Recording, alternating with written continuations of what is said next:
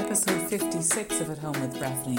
I'm recording this in my new office and I'm conscious that the acoustic might be a little bit echoey. Um, I'm motivated to make this podcast um, really by a call that I had with a client who had booked me for a one hour coaching session, and they were torn between bidding on t- what, two, they had two properties they had in mind, and they were wondering about which one to bid on. And when they told me the two properties and I looked them up online, I realised in my head there wasn't the slightest doubt as to which property they should run screaming from and which property they should bid on. So, because it was so crystal clear to me, it kind of blew my mind that this wasn't crystal clear to them. And I'll start by giving you a bit of an outline of the kind of property they were considering bidding on, one of them versus the other one. And then I'm going to go through eight points about the general lie of the land. Ideally, what you're looking for if you're buying a property, how you would like it to physically lie on its piece of land. So, just the anecdotal bit first. The clients um, booked me for my one hour session. They described the houses that they were bidding on when I Googled them, one was between the sea, and when I mean between the sea, it had the sea right at its back door, and to the front of it, it had a double yellow line and a railway track, um, and a very small garden. So basically, that house is extremely under pressure. In my view, it's hardly even a site. I wouldn't even call the site that it's sitting on a site because there's just so much pressure on that property. It has a busy sea that's getting higher and higher all the time behind it. It has a railway track right in front of it. And it has double yellow lines and a busy road, which will always be blocked at the level crossing in front of that house. And I thought, no way would I ever consider bidding or buying um, that house, bidding on or buying that house. Whereas when you compare it to the other house they were considering, which was a very nice house, uh, nicely positioned on a hill, but not a steep hill, uh, with good views, with nothing obviously compromising its site position. There was just a no brainer as far as I'm concerned. Run screaming from one and run absolutely towards the other.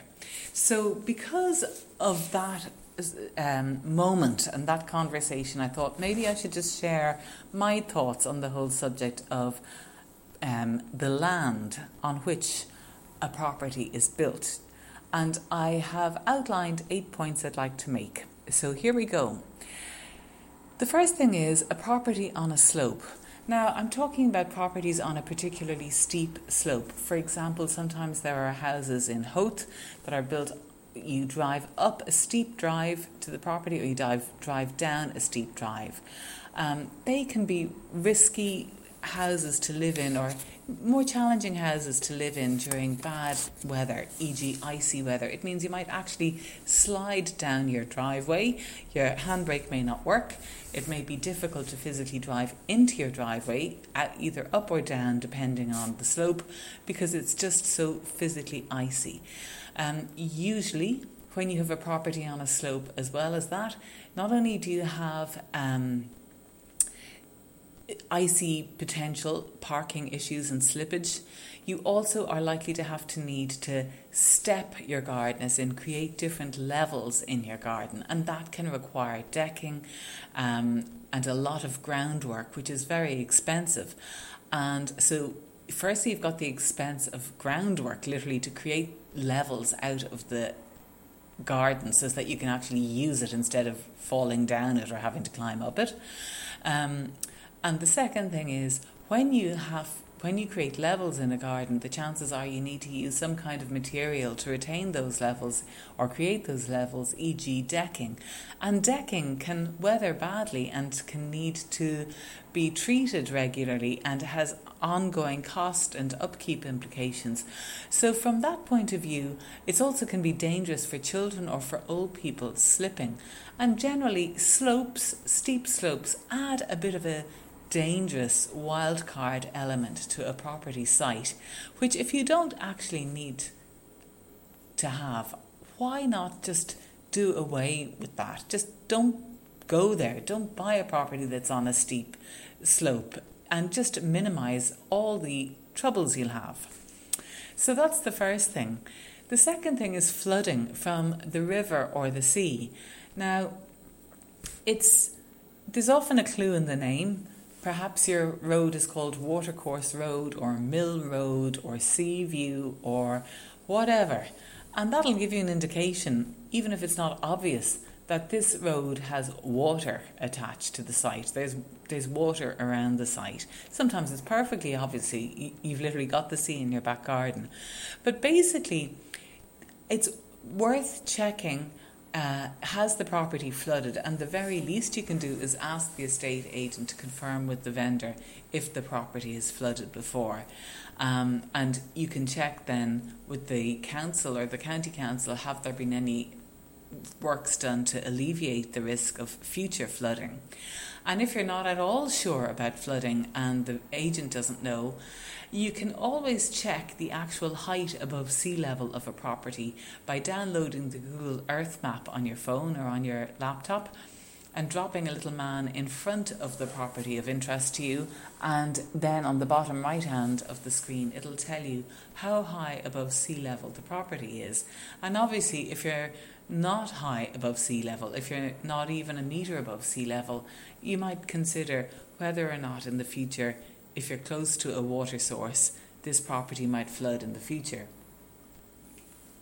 So that's there's floods.ie as well as a way of checking out um, flooding. But I have to say, I haven't yet found a really useful, easy interface for checking out flood zones in Ireland. I know there are plenty of uh, there's plenty of information available, but it's very hard, in my view, to access it.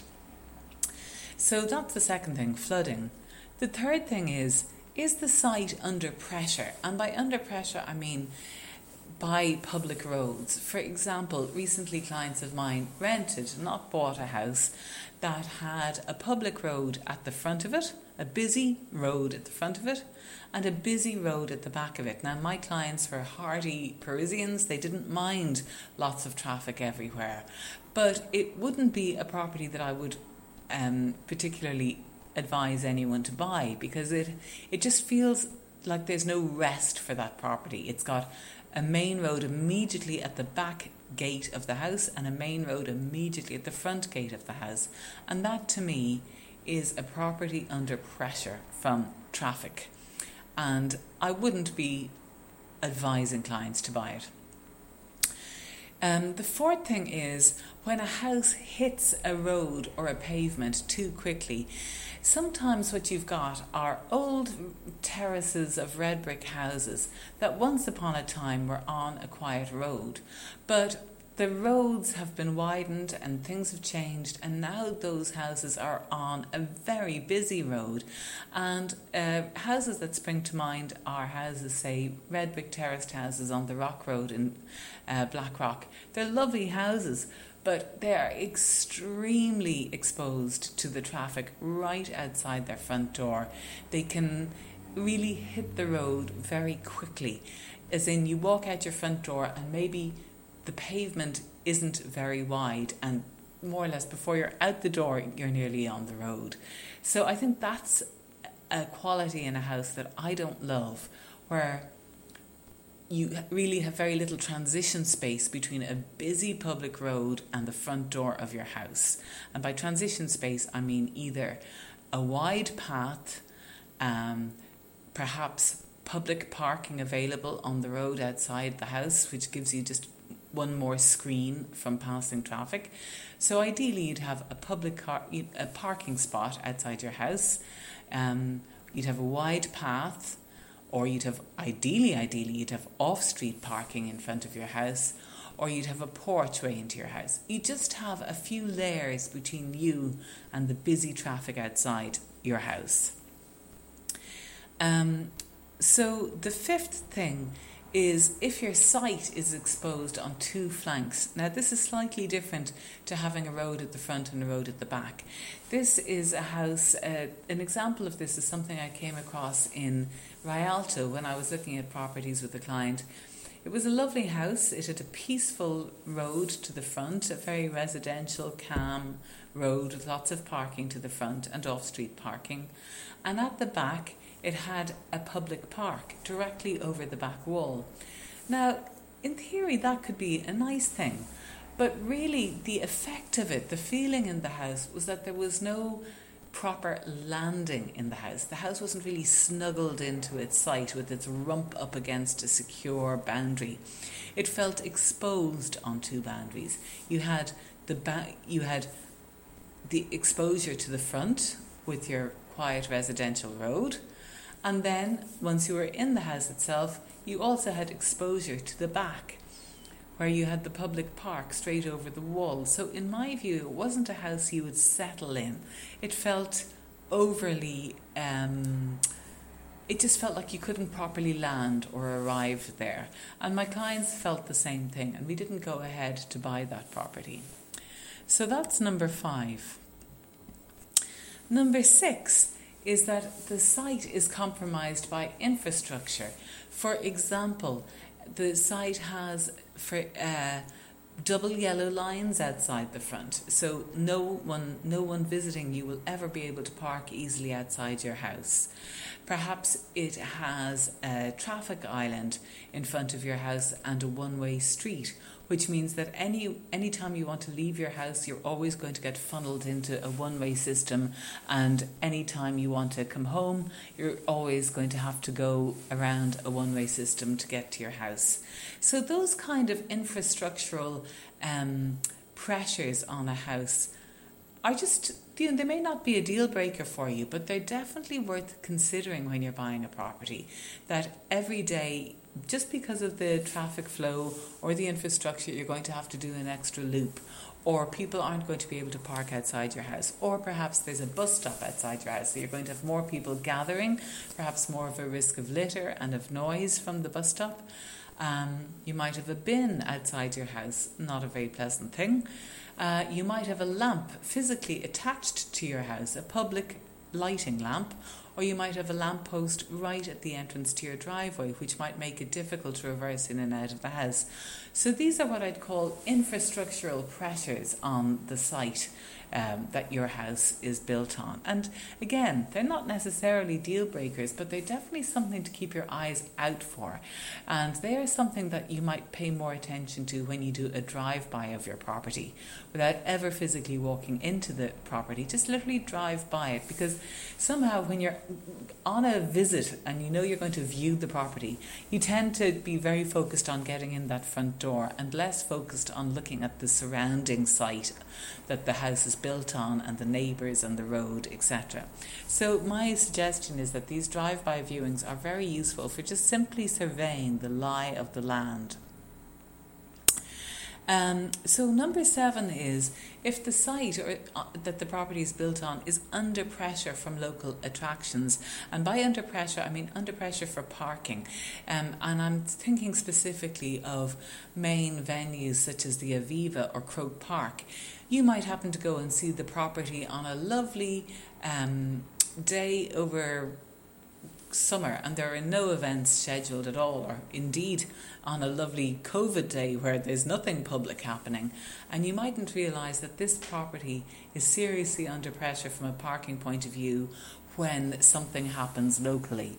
And when life gets back to normal, that thing is more likely than not to be happening, e.g., concerts, um, uh, trade shows, etc schools when schools are back in action, etc., uh, etc. Et so, uh, see what pressures you're, the site you're interested in is under from parking and local events and local attractions.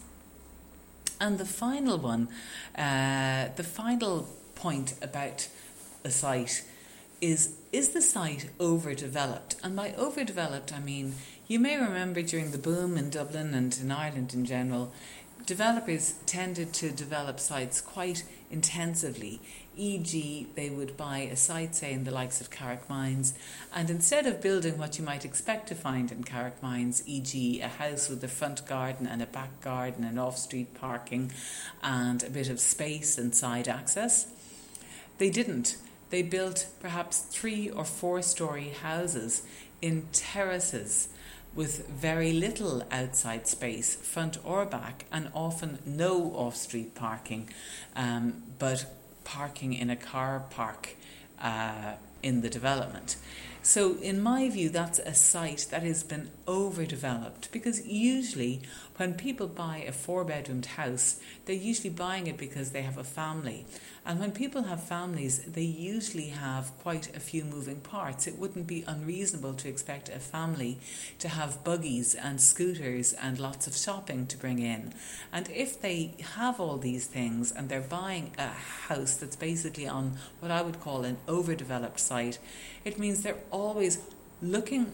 Um, for a free space in the development if they don't have an allocated space, and they have a bit of a walk from their allocated car park space to their front door. And that's not always lovely in a rainy day or where you have a sleeping child who you might just like to leave sleeping in the car while you're sitting at the front door, uh, keeping an eye on them or whatever. So I would call those sites that have an awful lot of levels that are built in a terrace that don't have off street parking and don't have back gardens. I'd call them overdeveloped. I'd call the site an overdeveloped site. So, there are my thoughts today about the lie of the land. I hope you found it useful. I know you may know that um, I am available to book for one hour consultations and also to act as your personalised property finder when if you're looking for a property to buy or to rent in Dublin. And I'm also now uh, including counties surrounding Dublin as part of my search uh, locations because obviously due to COVID people have a slightly different set of criteria when it comes to buying houses and many people are more open to moving to a rural village that's close to Dublin. So there are my thoughts for the day on sites on the Lie of the Land. I hope you found it useful and thank you as always for listening. And I really appreciate your feedback. It makes a huge difference to me to get feedback from people. Thank you.